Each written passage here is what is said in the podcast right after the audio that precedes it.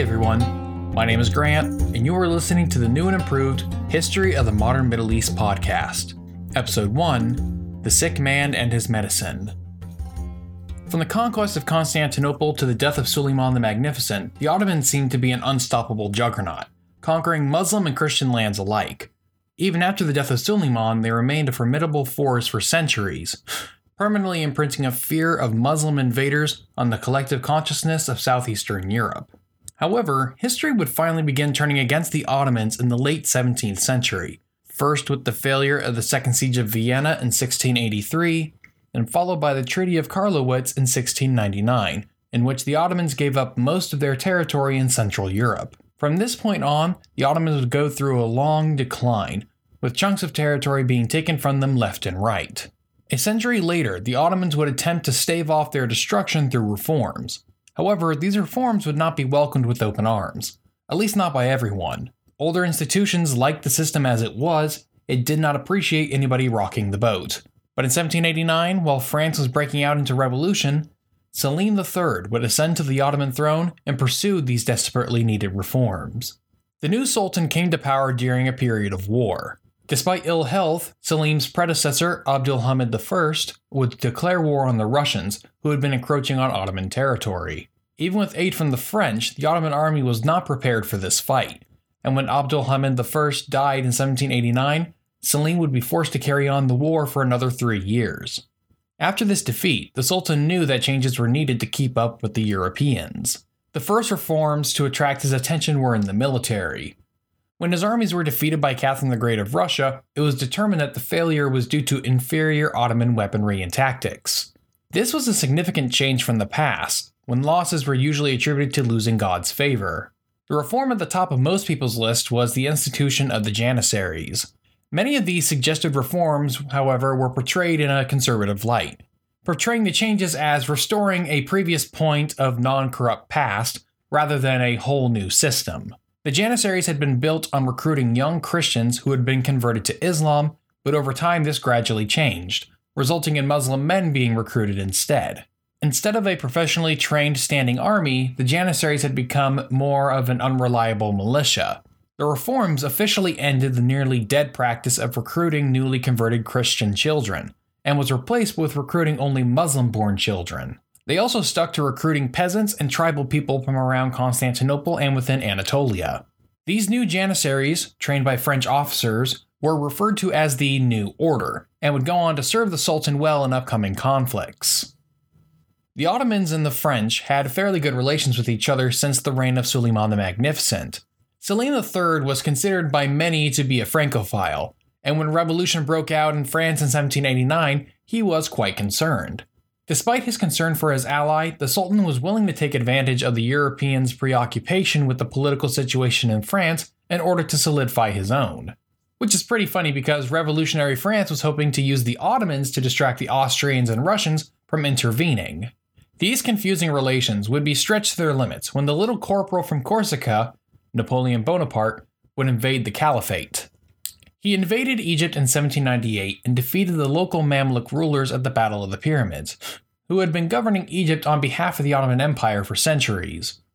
The Ottoman governors fled to the southern highlands of Upper Egypt, leaving Napoleon in control of the northern lowlands, where he set up his own governing institutions and began work on infrastructure projects. Napoleon made claims of being friendly with Islam and even toyed with the idea of converting. This is also when the European obsession with Egypt began. Napoleon had brought a bunch of scientists and other academics to study and grab anything not nailed down back to France. Things seemed to be going well until Napoleon's fleet was destroyed by Admiral Nelson in August of 1798. Sultan Selim III had formed an alliance with the Russians and British in order to eject the French from his territory. Running out of options in Egypt, Napoleon went north and eastward up into Syria, where he would be turned back by Turkish forces. Things were not going well, so he used the excuse of problems at home in Paris to escape with a few of his men and return to France, where he would subsequently take over the government in a coup in August of 1799. The forces he left behind in Egypt would manage to hold on for two more years, while little to no support from Napoleon came. Peace was made between the two powers in 1802 with the Treaty of Amiens, after which Selim III was eager to re establish positive relations. The Ottomans had granted recognition to France's revolutionary government, but were hesitant to recognize Napoleon as emperor when he crowned himself in 1804. However, the Sultan did eventually give recognition in 1806, but only after both the Russians and Austrians suffered major defeats against Napoleon. During these conflicts, France gained control of territory along the Adriatic Sea, which resulted in the French bordering the Ottoman Empire. Between the shift in borders and passive aggressive threats from Napoleon, the Sultan agreed to an alliance with France, but by this point, the Sultan's days were numbered. The Sultan's attempts at reforming the Janissaries through the new order was not popular with the old order, which had not yet been replaced. He tried to deprive the Janissaries of new members by heavily enlisting new troops from the Balkans. This put the Janissaries into conflict with local divisions of the new order, and in some instances led to armed clashes between the two. The Janissary problem had also been getting worse, actually causing an anti Janissary revolt in Serbia in 1804, which convinced Selim that he needed to continue the reforms. But in 1806, a division of the new order went into the city of Edirne, outside of Constantinople, to intimidate the old order Janissaries, which was not received well by them or the local populace, who refused to provide provisions to the new order troops when commanded by the local authorities. A very bad sign came that Friday when the Sultan was omitted from Friday prayers across mosques in the region. Local magistrates attempted to impose the new order reforms on the old Janissaries, but this resulted in bloodshed on both sides. Wanting to avoid more internal conflict, Selim III ordered his new order troops to proceed no further in implementing the new order on the Janissaries of the Balkans. The reforms made to the Janissaries would come to a boiling point twice during Selim's reign. The first was in 1797, just before Napoleon invaded. It was the invasion by an outside power that managed to tamper down that rebellion, but it happened again in 1807, and unlike the last time, there was no outside invasion at which to redirect the Janissaries. Instead, they rose up against Selim, removed him from the throne, and put his cousin Mustafa IV on it, who promised to leave the Janissaries alone and end the attempted reforms. In 1808, there was an attempted coup to put Selim III back on the throne by an Ottoman military commander, Bayraktar Mustafa. However, when he arrived at Constantinople, it was discovered that Selim had been assassinated. However, this was only a minor setback. This military commander had brought with him 40,000 troops and plenty of righteous indignation, so he did what anyone in his position would do overthrow the government, kill the sitting sultan, and place Mustafa's half brother, Mahmud II, on the throne. Mahmud II has a bad reputation among Western historians due to the Ottoman Empire's declining status during his reign, but I think he deserves more sympathy than regularly given. Since the reign of Bayezid II, the Janissaries had been a potential threat to the Sultan, and the overthrow of the reformist Selim III would be the last straw. Mahmud II knew that the Janissaries couldn't be trusted and that they would stand in the way of any reform efforts. So, before he could continue the policies of Selim III, he would need to do away with the Janissaries, and eventually he would. In 1826, one of the arguably most important reforms in the empire occurred. Since the beginning of his reign, Mahmud II had been building up the palace guards with soldiers loyal to the Sultan. The ultimate goal of this force was to use them on the Janissaries when the time was right. When the Sultan was certain that both his subjects and the religious institutions were on his side, he ordered an attack on the barracks and other strongholds of the Janissaries. However, they were not his only target. On top of abolishing the Janissaries, he also banned all the groups that had supported them and gave their property to his supporters. The attack is often referred to as the auspicious event within Ottoman historiography, and it was received as a mostly positive event. With what seemed to be the biggest hurdle to reform out of the way, Mahmud II could spend the remainder of his reign reforming the rest of the empire. Schools were expanded, with a particular emphasis on the state taking over education from religious institutions. They wanted to teach medicine and engineering, but these required importing European experts in this field, along with textbooks, all of which were in European languages. So, this required that the schools had to teach European languages before they could get more technical training. And this is still pretty common in the Middle East today, with more technical skills requiring an understanding of English. At this time, there were also schools being founded by foreigners in the Ottoman Empire. The most successful and least scrutinized of these came from the Americans. In the 19th century, most Americans saw themselves as different and separate from their European ancestors, and this was a perspective shared by Muslims in the Middle East. Unlike the Europeans, the Americans had never invaded Muslim territory, unless you include some of the Barbary Wars. American missionaries were the only ones allowed in the Ottoman Empire due to the United States' lack of an official church. Most European countries at the time still had national churches, be it the Anglican Church in England, the Catholic Church in France and Spain, or the Orthodox Church in Russia. Because of the ties between the clergy and European governments, there was always the suspicion among the Ottomans that the European missionaries were serving as agents of their governments, looking to organize Christians and other religious minorities in the empire into a fifth column. Well, because there was none of this fraternizing between the US government and American missionaries, there wasn't this same fear of Americans organizing an uprising against the Ottomans. The Ottomans had another problem with European missionaries, and that was their focus on converting Muslims to Christianity. In contrast to that, American missionaries focused on converting Jews and non Protestant Christians to Protestant Christianity. With Protestants being such a small minority in that part of the world, and the nearest Protestant great power being Great Britain, the Turks were not as concerned with the activities of the American missionaries. These American missionaries would go on to found numerous universities in the Ottoman Empire, many of which are still standing today.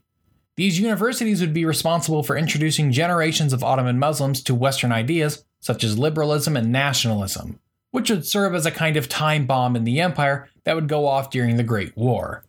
But before we get there, we need to get back to the narrative.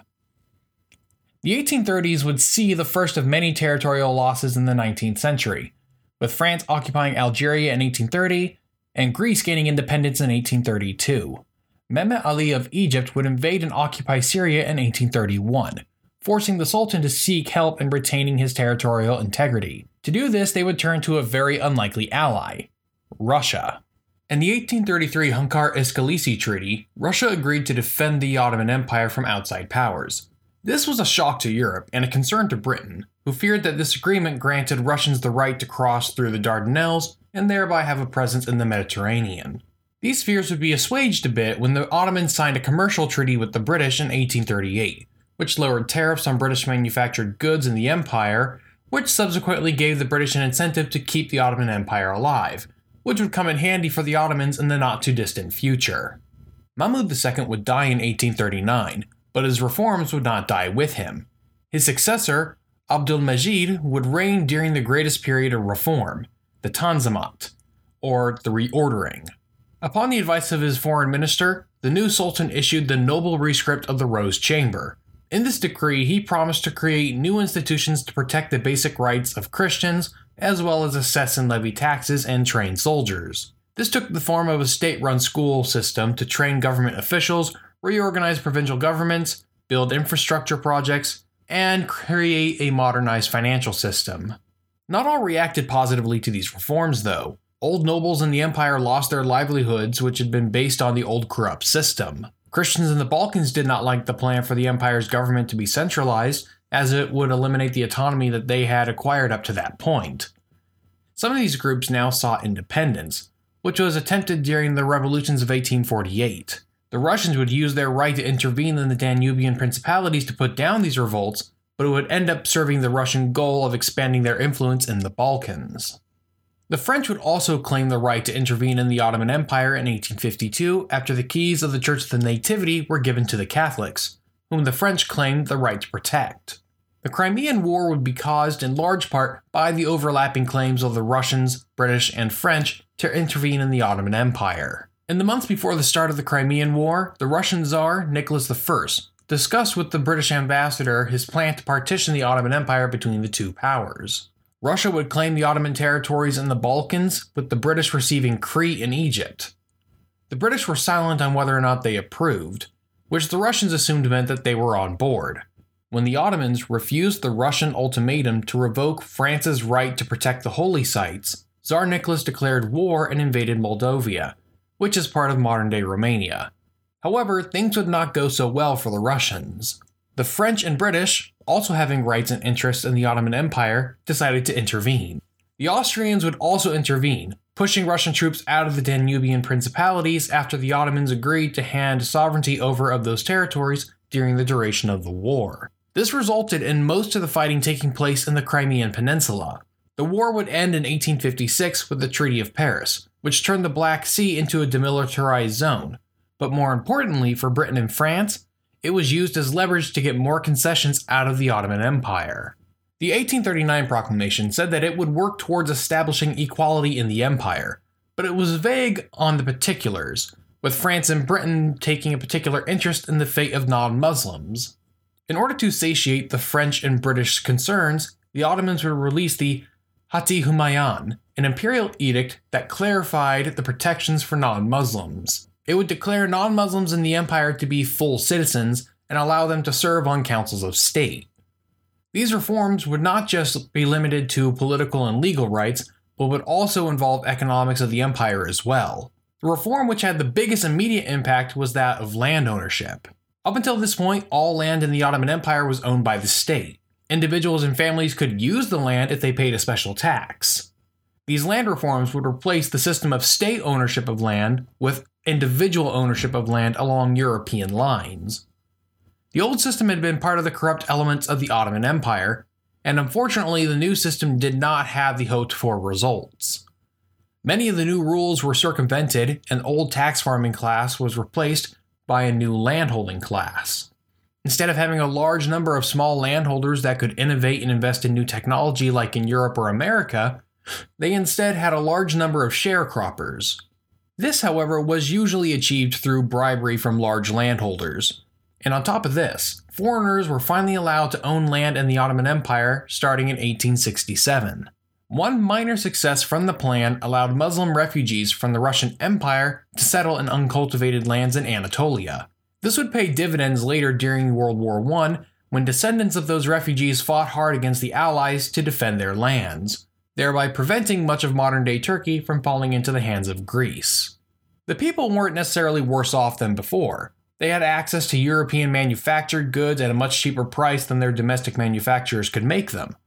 They also gained access to railroads, steamships, telegraphs, and modern schooling. Of course, the free trade policies pushed on the Ottomans did weaken fledgling industries in the empire, but there was little the Ottoman Empire could do at this point to catch up to the Europeans in terms of economic and military strength, and much of the efforts to do so put the empire in debt.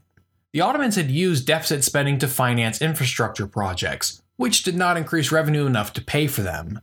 In 1875, the Ottoman government declared that they only had enough cash to service half of their debt. The remainder would be paid for with government bonds. This was the equivalent of paying one credit card bill by taking out a cash loan from another. The empire was declaring bankruptcy, which would be used by the Europeans to leverage more reforms out of them. Until his death in 1861, Sultan Abdul Majid had been concentrating more and more power into his own hands in his efforts to centralize the government of the empire. Greater centralized government was usually a preferred reform by Europeans, but they wanted this centralized power to be practiced by constitutional and representative bodies. Ideas of political representation had been growing among young Ottoman elites who had received Western educations, and were thus inundated with ideas of political liberalism. Reformers were no longer a small faction of the elite, but the majority. These elites formed a secret organization called the Young Ottomans, who would pursue political reform within the empire. Abdul Majid's successor, Abdulaziz, would initially declare himself a reformer, but would later prove himself to be otherwise.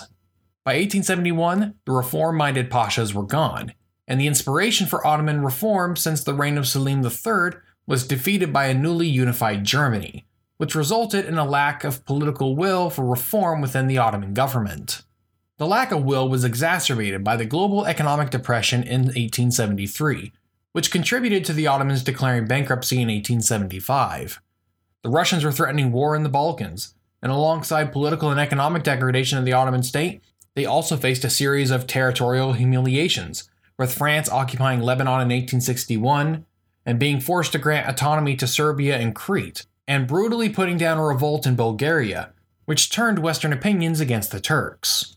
These issues would come to a boiling point in 1876, when Sultan Abdulaziz dismissed a series of Grand Viziers, one of whom was Midhat Pasha, who was secretly a constitutionalist and therefore an ally of the young Ottomans. A mass demonstration of students in Istanbul demanded the reinstatement of Midhat Pasha, and the Sultan complied. This, however, would spark a coup, Midhat convinced his fellow ministers of the necessity of a constitutional change, and persuaded the chief mufti to issue a fatwa announcing the removal of Abdulaziz from the sultancy. The army and the navy supported the moves of Midhat, and to secure his own safety and avoid civil war, Abdulaziz didn't resist. His nephew would succeed him, being crowned Sultan Murad V, but not for long. After only three months on the throne, Murad abdicated in favor of his younger brother, Abdul Hamid II. He had never expected to ascend the throne, which led him to living a more pious and private life. He was hardworking and had learned about economics and finance during his time managing a farm and investing in Istanbul Stock Exchange. He was not as much of a reformer as Abdul Majid, but he was dedicated to preserving the sovereignty of the Ottoman Empire. A constitution was established after the deposition of Abdul Aziz, after which Abdul Hamid would dismiss Midhat Pasha and send him into exile. Midhat Pasha would spend the rest of his life on a merry-go-round of being allowed to return in banishment until he was murdered in a prison in Arabia. Despite his preference for despotism, Abdul Hamid would allow the new Ottoman parliament to meet in March of 1877. But he was concerned about the body's penchant for independence. The parliament called for the sultan's ministers to be answerable to itself, which led the sultan to dismissing the assembly after only three months just to call it back into session six months later. The first constitutional period of the Ottoman Empire had the unfortunate timing of beginning during an international crisis. In 1876, the Russians had been supporting rebels in the Balkans in an effort to force the Sultan to grant Russia the right to protect Christians within the Ottoman Empire. The British called for a conference in Constantinople in order to de escalate the tensions and avoid war. But it would be ineffectual with Russian troops occupying Ottoman Armenia and secretly negotiating a division of the Balkans with Austria in exchange for their neutrality. The conflict resulted in the humiliating Treaty of San Stefano in 1878, which forced the creation of two independent Slavic states, Bulgaria and Montenegro. This left the British politically confounded. On one hand, they had condemned the oppression of Christians by the barbaric Turks, and on the other, they had a strategic interest in maintaining the territorial integrity of the Ottoman Empire, mostly in preventing the expansion of the Russian Empire. The Treaty of San Stefano would later be annulled by the Congress of Berlin later that year, which redrew the map of the Balkans to create independent states of Romania, Serbia, and Montenegro. Bulgaria would be split into two provinces, one which was governed by an Ottoman Christian prince, and the other an independent Turkish government. A secret agreement had been made between the Ottomans and the British two months earlier in exchange for the British support of the Ottomans at the Berlin Conference. This secret agreement allowed the British to occupy the island of Crete. This agreement made France none too happy, and so the British made another secret deal with them, saying that they could intervene in Tunisia as they saw fit. The French took them up on this offer three years later when they occupied Tunisia in 1881, declaring it a protectorate. This made it hard for the French to complain when the British would do the same to Egypt a year later. Once the crisis was over, Abdul Hamid II felt strong enough to dissolve the parliament and suspend the constitution. It would remain suspended for the next 30 years. The Sultan was most concerned with preserving his own station. He reassumed powers that had been devolved to ministers and had officials reporting directly to him. He built up a network of spies around the empire who informed him of when certain individuals were becoming too powerful for his liking. He instructed these agents to foster local rivalries with any potential challengers to ensure that they could not challenge him. The reforms he did keep were those he felt increased the strength of the Ottoman Empire. This meant anything having to do with the military. He saw his support for primary and secondary schools as tantamount to supporting a stronger military and the state. He tightened the already tight controls over the media, with every publication being censored. He was especially dedicated to censoring any story about violence towards a head of state, out of fear it would inspire assassination attempts against him. One example of this was when the King and Queen of Serbia were assassinated in 1903. Ottoman newspapers reported the cause of death for this assassination as indigestion. But these restrictions did not get rid of dissent. All it did was push it underground and allow it to radicalize and fester. The Sultan was not just concerned with retaining power against internal foes, but also with foreign encroachments within the empire's borders. Over the last century, the Ottomans had made many capitulations to the Europeans in exchange for economic growth, going so far as to allow non Muslim subjects in the empire to be tried in foreign run courts for crimes committed in the Ottoman Empire. The Sultan attempted to undo this with the creation of a Ministry of Justice that would control all non religious courts. But this ended up failing, with any attempt at writing new laws abandoned by the end of the 1880s. The economics of the empire were not in very good shape either. Having declared bankruptcy in the 1870s, a Council of Public Debt was set up in 1881 in order to satisfy holders of Ottoman bonds and ensure them that the debt would be paid. The European powers wanted to improve the Ottoman economy as well, considering it was the only way to get their money back. But the Ottomans had not yet gotten past their debilitating corruptions or their taxation on the movement of goods internally within the empire. Ultimately, the local manufacturing industry could not compete with the price and quality of foreign made goods. Although they failed in improving industrial output, they were successful in growing agricultural output. But this had little to do with the policies of the government. Increased industrialization in Europe created a demand for more raw materials, which the Ottomans had in abundance.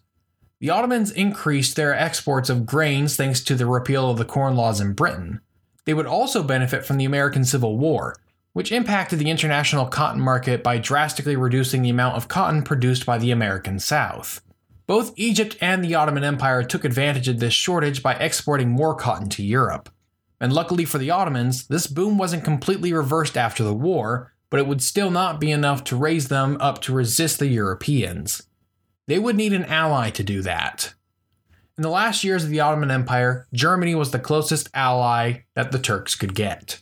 Having defeated the Ottomans' previous European ally, France, in 1871, the newly unified Germany proved to be the most useful bulwark against the eyes of Europe. Russia, France, and Britain all had imperial ambitions in the Near East, while Germany had none.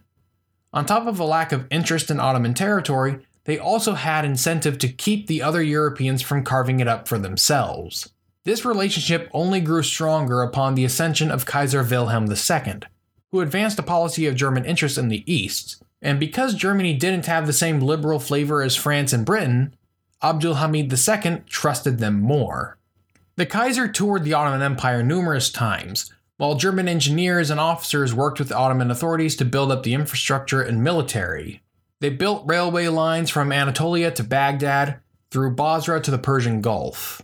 In 1898, Kaiser Wilhelm II visited Jerusalem, entering the city dressed as a Crusader knight. And in Damascus, he gave a speech at the tomb of Saladin, where he proclaimed Germany's disinterest in Ottoman territory. The foundation of an Ottoman German alliance was laid, and with it the seeds of destruction for both empires. On the eve of the 20th century, the Ottomans are dealing with competing forces of internal convulsion and foreign pressure. A century of stop and start reforms has left the empire a powder keg about to blow. The reforms have not been enough to satisfy modernists, and the stops have not been enough to satisfy the reactionaries. And so, next time on the history of the modern Middle East, we will explore the last decade of the empire before the unstoppable downward spiral takes the Middle East from a relatively peaceful place to the land of oil, fire, and radicalism we know today. If you have any comments, questions, or concerns, you can reach me on Twitter at Grant G. Hurst. Or you can send an email to historyofthemodernmiddleeast at gmail.com. If you're interested in the sources I used for this episode, you can check the show notes at historyofthemodernmiddleeast.com for this episode. Thanks for listening.